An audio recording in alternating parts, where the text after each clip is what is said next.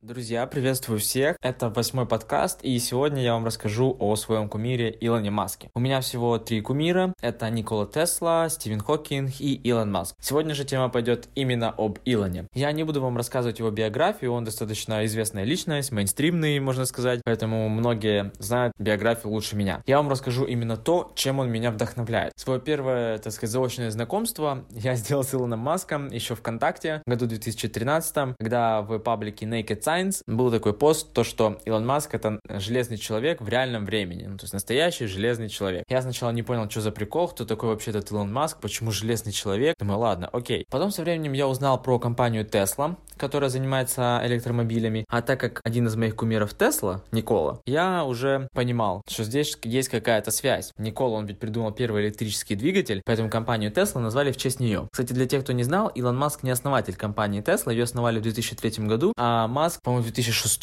или типа того стал главным акционером, он туда, короче, денег влил. Так вот, немного пробежимся по истории. Я в 2017 году, когда начал читать книги, такой начал марафон, можно так сказать, сейчас уже больше 100 книг. Первая моей книгой была «Богатый папа, бедный папа», и во второй книгой была «Илон Маск» от Эшли Венс, биография. И там я прочитал о его судьбе, о том, что он родился в ЮАР, о том, что ему в 10 лет подарили первый компьютер Commodore VIS-20 или VIC-20, он на нем учился программировать, и в 12-летнем возрасте он создал игру под названием Blastar и продал ее журналу за 500 долларов. После этого он там вкладывался в фармацевтическую компанию, потом на деньги, которые получил от акций, уехал в Канаду, хотя родители были против, учился там, перевелся потом в Пенсильванский университет, чтобы изучать бизнес и физику, вообще был инженером и так далее. И потом в 90-х годах он основал со своим братом, по-моему, младшим Кимбалом, компанию Zip2 Corporation, которая занималась тем, что в интернете представляла объявления, как сейчас всякие Авито, Сланда, OLX, а это было впервые в 90-х годах. После этого он там с еще одним чуваком основал XCOM, который позже стал PayPal, продал ее, у него доля была что-то около 200 миллионов, и он, так сказать, вложился в SpaceX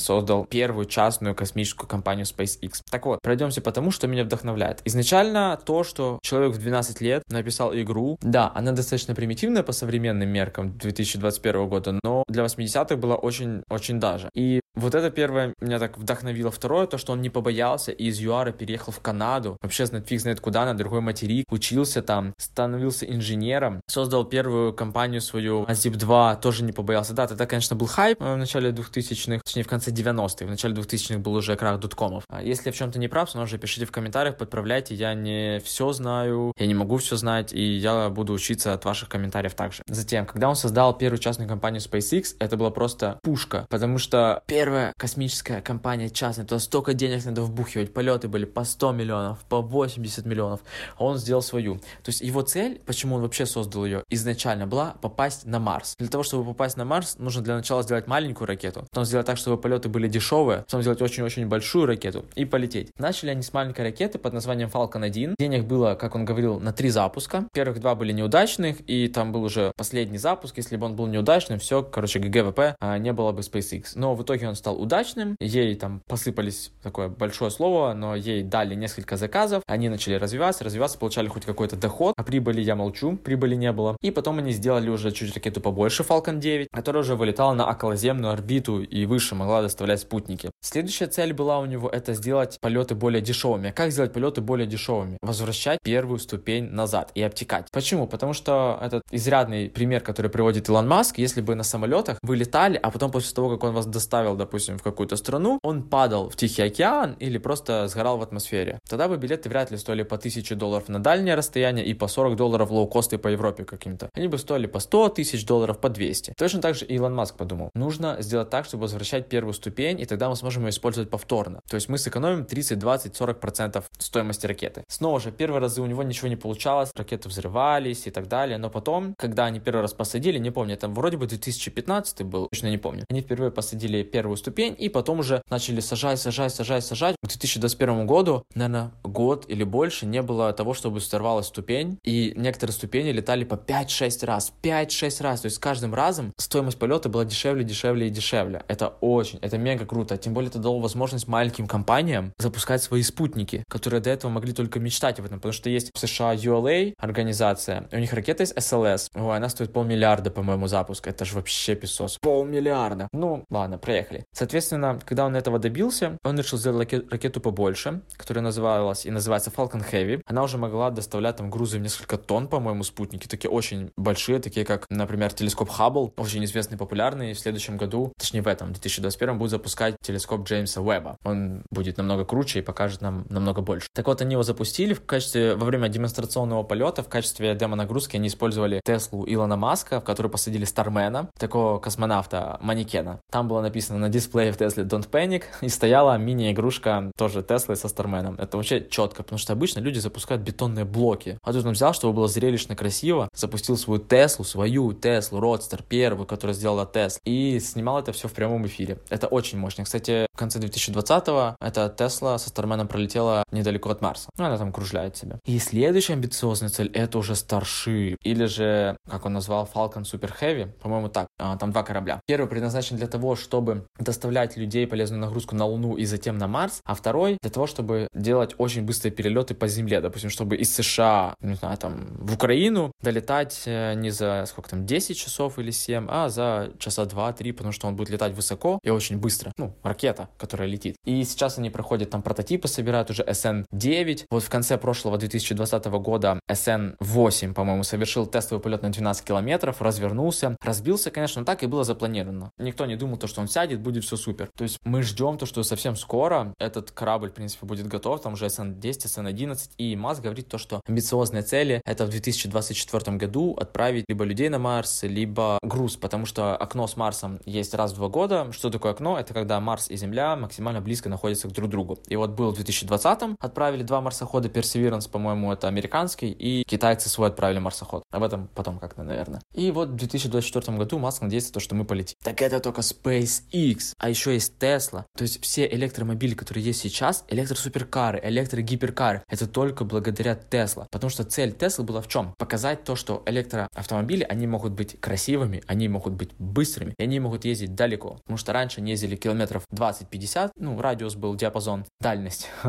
а скорость была тоже 60 км в час, они были уродливые. И там тоже такая ситуация была, то, что никто вкладываться не хотел. Илон Маск вложил свои деньги, в итоге у них там были проблемы. Первый Tesla Roadster на базе Lotus Elise либо Lotus Exige не сильно получался. Они старались, старались, в итоге получилось. Потом в 2012, по-моему, они представили Model S, потом в 2016 Model X или 15, потом в 2018 Model 3, есть Model Y, еще Кибер Пикап, это вообще просто пушка. И Tesla Roadster второго поколения, который до сотни меньше, чем за 1,9 секунды разгоняться, а запас хода 1000 км в час. Вообще мощный. Так к чему я это все? К тому, что все говорили, да что там электрокары, да как там, да фу, все ни о чем. А Маск взял, ну, с помощью людей, команды, конечно же, и доказал то, что это возможно, и сейчас все плетутся в хвосте. Почему? Потому что стоимость одной акции на начало 2021 года 700 долларов плюс, капитализация Теслы 600 миллиардов плюс, а это в сумме примерно столько же, сколько вся капитализация всех остальных автопроизводителей, а Volkswagen, ну, либо VAG, в общем, General Motors, Toyota и так далее. Это очень мощно. И это еще не все. У него есть компания Neuralink, которая создает чипы, которые будут внедряться в людей, чтобы мы становились полукиборгами. Почему? Потому что Илон Маск высказывал неоднократно свое опасение насчет искусственного интеллекта. Мы сейчас все движемся такой в разработку, чтобы он нам помогал, заменил людей в некоторых сегментах. Илон Маск говорит то, что он может нас так заменить, как было в Терминаторе, либо в фильме «Я робот»,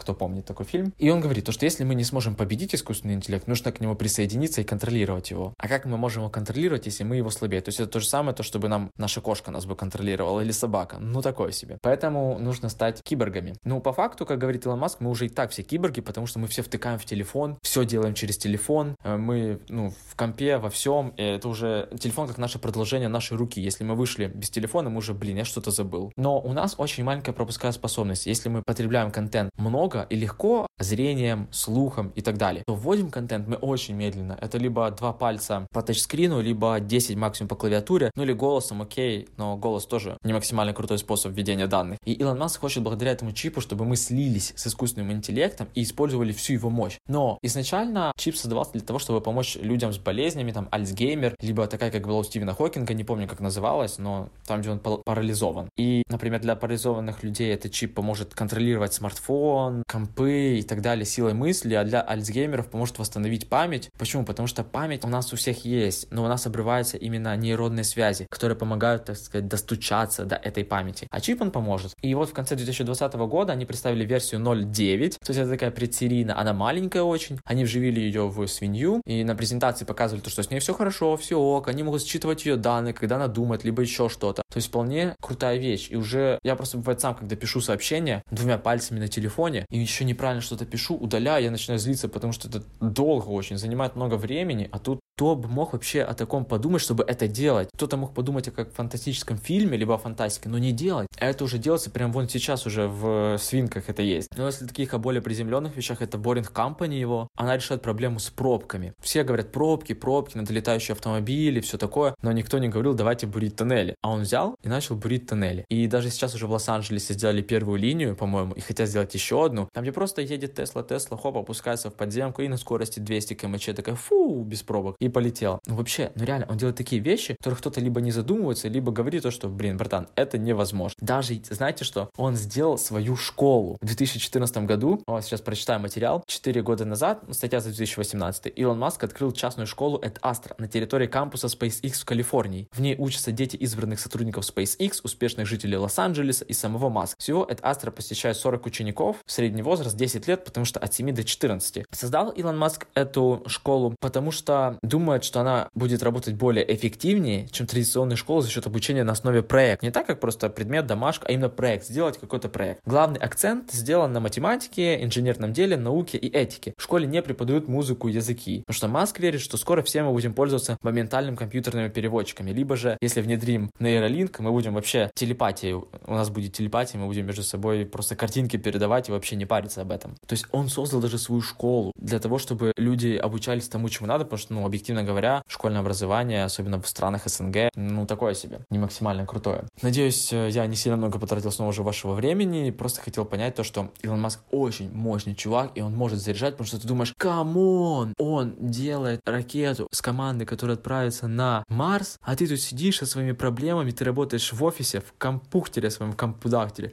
у тебя там не получается, что-то ошибку убивает, и ты нервничаешь. Братан, да у него ракеты взрываются по 100 миллионов, алло. Ну и ты просто понимаешь, что твои проблемы даже не такие страшные на работе. И такие моменты хочется тоже делать что-то такое великое, чтобы это было для всех, чтобы такой прям, ух, мощный, глобальный. Ну, не знаю, как вас, но меня очень заряжает. Я вам сказал буквально о вот нескольких его проектах. На самом деле он делает намного больше. Пишите, пожалуйста, в комментарии о своем мнении, как вы относитесь к Маску. Знали ли вы все, что я вам сказал, либо не знали. Буду благодарен за лайк, если вам было полезно и как-то смотивировало. Ну, либо же дизлайк, если вам вообще все равно, и вы не знаете, кто это. Спасибо всем большое за внимание. Отличных всем всего.